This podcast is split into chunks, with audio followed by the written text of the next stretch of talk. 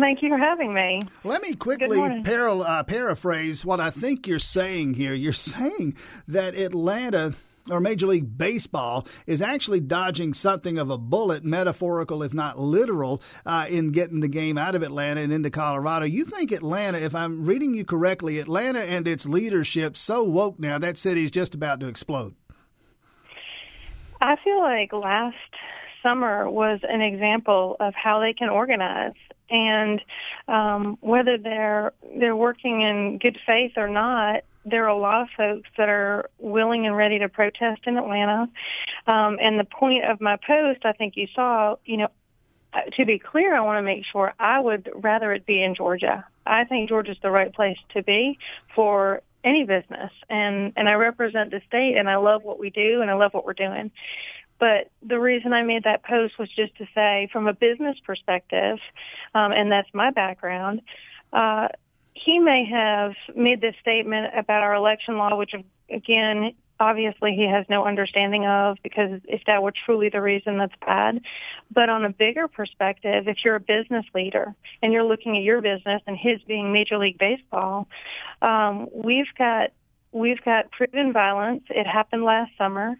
Um, we've got a, an elections bill that is being completely um, misrepresented entirely across the nation, um, even with our president. So um, they're creating, and, and the and the word racism keeps coming up and coming up, which isn't. It's not the communities we live in. That is not even a word that I would associate with Georgia if it if it were me. But yet it keeps coming up. And so my point of the post was that I think that they're creating this hotbed in Atlanta, ready to go, ready to go, ready to go, um, and to organize again for whatever reason they want to make up. And so you um, say it this way you say you believe that Commissioner Manfred may have avoided becoming the victim of someone's political agenda and, in your words, rescued one of Major League Baseball's showcase events. So writes Representative Jodi Lott. I, I finish with that because, um, truthfully, in the end, we'll wait and see. I hope that I'm wrong, and I and I did say that in the post as well. I I, I pray that I'm wrong, that Atlanta's not not trying to create it, um, another uh, national news story for itself.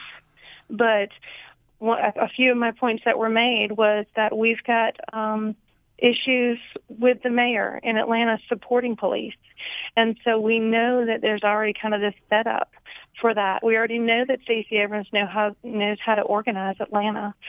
So I think some of what I was trying to say in that post was just um, they've created uh, the groundwork for this to be one of those summers that reflects what happened last year. And saw and in places summer. like Seattle and Portland, elsewhere around the country, perhaps. Absolutely, and and you know, and we don't deserve it. Georgia doesn't deserve it, and the, certainly the election law um, is if anybody had has read it and then has even questioned some of the parts that they may have seen um, maybe a little cumbersome, I would use that word more than anything. There's usually a reason. There's some level of complaint that has occurred, which is why we did what we did um, in certain areas um, uh, of the bill. There's there's really a good explanation, even if you watch committee hearings, as to why each part was done the way it was done. Um, so the election law that's not not not a good excuse for any of this. Um, but I do think as a business person that he he may be doing the right thing. And I would like to say that there are some folks, of course, that are mad. You know, I put these posts out, and we I just wait to see kind of where people are coming from. And there are a few that say Truist Park is not in you know, Atlanta. But when we're on the national news, mm-hmm. we're all Atlanta. Sure. I'm Atlanta. Yeah. yeah. you know, when they say that we are passing voter suppression bills and that there's a racial intent, that's all of us they're talking about, true or not true. State Rep uh, Jodi Lott with us again, a Republican from the Augusta area in the legislature since 2016. What what's your take on the governor's take? The governor, I, have said it this way a couple of times. There are a couple of things the governor could have done. He could have, if he'd wanted to, he could have found some poison pill and vetoed the bill. He could have signed it and never made any kind of a issue of it other than maybe issuing a statement. Instead, he's gone out and done dozens of interviews, multiple news conferences, and in every turn is defending himself, his law, and his state. Your take on his take on all this? I think he is doing an incredible job. Um, I think that he has stepped up on this because it's the right thing. We can defend this bill completely and entirely. Anyone who wants to sit down and actually talk about it. Um, where you can't is when there are headline headlines and lies. Um, so he's doing the right thing. He's stepping out and telling people what this bill is actually about.